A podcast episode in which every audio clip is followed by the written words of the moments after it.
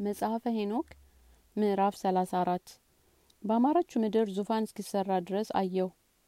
የበጎቹም ጌታ በእርሱ ላይ ተቀመጠ። የታጠፉትንም መጣፎች ሁሉ አነሳ። እነዚያን መጣፎች በበጎች ጌታ ፊት ገለጣቸው።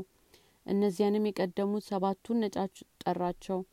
ሀፍረታቸው እንደ ፈረስ ሀፍረት ከሆነ ከነዚያ ከኳክብት ከሚቀድመውም ከመጀመሪያውም ኮከብ ወደ እርሱ ያመጡ ዘንድ አዘዘ አስቀድሞ የወደቀውን መጀመሪያውንም ኮከብ ሁሉ ወደ እርሱ አመጧቸው። ከሰባቱ ነጮች አንዱ የሆነውን በፊቱ የሚጻፈውን ያን ሰው እንዲህ አለው። በጎችን የሰጠኋቸውን ተቀበላቸው። በጎችን የሰጠኋቸውን ተቀብለውም ካዘዟቸው ወጥተው ብዙዎቹን ያጠፉትን እነዚህን ሰባውን እረኞች አግዛቸው። እነሆ ሁሉንም ታስረው አየኋቸው። ሁሉም በፊቱ ቆመው ነበር ፍርዱም አስቀድሞ ከኳክብት ተጀመረ ተወቀሱ። ኃጢአተኞችም ሆነው ተገኙ ወደ ቅጣትም ቦታ ሄዱ ወደ ጥልቅም ጣሏቸው። ያም ቦታ የሚለበልብ እሳትና የእሳት መሰሶን የተመላ ነው። እነዚያም ሰባው እረኞች ለፍርድ ቀረቡ ኃጢአተኞችም ሆኑ። እነርሱም ወደዚያ የእሳት ጉድጓድ ተጣሉ። ያን ጊዜም እንደዚሁ እሳትን የተመላ አንድ ጉድጓድ በምድር መካከል እንደተከፈተ አየሁ። የታወሩ እነዚያ በጎችም አመጧቸው። ለፍርድ ቀረቡ። ኃጢአተኞችም ሆነው ተገኙ። ወደዚያም ወደ እሳቱ ጉድጓድም ተጣሉ ተቃጠሉም። ያም ጉድጓድ ከዚያ ቤት በስተቀኝ ነበረ። እነዚያም በጎች ሲቃጠሉ አጥንቶቻቸው ሲቃጠሉ አየው ያን ያረጀንም ቤት እስኪጠቀልለው አይ ዘንድ ቆምሁ። ምሰሶች ሁሉ አወጧቸው። የዚያም ቤት ተክሉና ጌጡ ሁሉ ከእነርሱ ጋር ተጠቀለለ።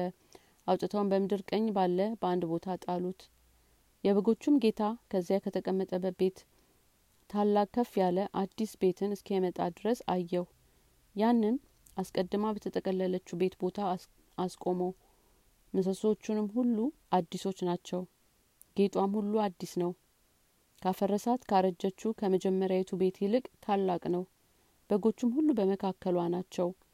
የቀሩትንም በጎች ሁሉና በምድር ያሉ እንስሳት ሁሉ የሰማይ ወፎች ሁሉ ለእነዚህ በጎች ሲወድቁና ሲሰግዱ ሲማልዷቸውም ቃላቸው ሁሉ ሲሰሟቸውም አየዋቸው ከዚያም በኋላ ነጫጭ ልብስ የለበሱና አስቀድመው ወደ ሰማይ ያወጡኝ እነዚያ ሶስቱ እጄን ያዙኝ።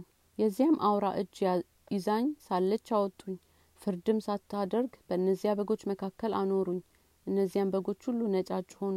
ጸጉራቸውም ታላቅ ነውና ንጹህ ነበረ የጠፋና የተበተኑ ሁሉ የዱር ሰራዊትና ሁሉን የሰማይ ወፎችን ሁሉ በዚያ ቤት ተሰበሰቡ። ሁሉም ደጋግ ሆነዋልና ወደ ማደሪያውም ተመልሰዋልና የበጎቹን ጌታ እጅግ ደስ አለው። ለበጎቹም የተሰጣቸው ያን ሰይፍ እስከ ገድሙ ድረስ አየው። ወደ ቤቱም መለሱት በጌታ ፊትም አተሙት። በጎቹም ሁሉ በዚያ ቤት ተዘጋባቸው። ነገር ግን አልቻላቸውም። የሁሉም አይኖቻቸው ተገልጠው በጉን ይመለከቱ ነበር ከእነርሱም በመካከላቸው የሚያይ አንድ ስንኳን አልነበረም። ያም ቤት ታላቅና ሰፊ እንደሆነ አየው ፈጽሞ ሙሉ ነበረ። አንድ ነጭ ላምም ተወልዶ አየው ቀንዶቹም ታላላቆች ነበሩ። የዱር አራዊትና ሰማይ ወፎች ሁሉ ፈርተው በየጊዜው ይማልዱታል። ዘመዶቻቸውም ሁሉ እስኪለወጡ ድረስ አየው ላሞቹም ሁሉ ነጫጭ ሆኑ። በመጀመሪያም ነገር በመካከለኛውም ሆነ ያም ነገር ታላቅ አውሬ ሆነ በእርሱም ላይ ታላላቅ ጥቋቁር ቀንዶች አሉ። የበጎቹም ጌታ በእነርሱና በላሞች ሁሉ ደስ አለው። እኔም መካከላቸው ተገኝቼ ነቃው ሁሉንም አየው ተኝቼም ያየሁት ራእይ ይህ ነው። ነቅቼም የጻድቅ ጌታን አመሰገንሁት። ለእርሱ ምስጋና አቀረብሁለት። ከእርሱም የተነሳ ታላቅ ለክሶን አለቀስኩ። ወደዚያ ወደ አየሁትም ሲወርዱ ባየው ጊዜ መታገስን አልቻልሁምና እምባዬን አልተገታም ሁሉ መጥቶ ይጨርሳልና የሰውም ሁሉ ስራ በየወገኑ ተገለጠልኝ። በእነዚህም ሌሊት የቀድሞ ህልሜን አሰብሁት። ያን ራእይ አይቻለሁና ስለ እርሱ ነገር አለቀስኩ። ታወቅኩም። አሁንም ልጄ ማቱሳላ ወንድሞችን ሁሉ ጥራልኝ የእናትህንም ልጆች ሁሉ ሰብስብልኝ።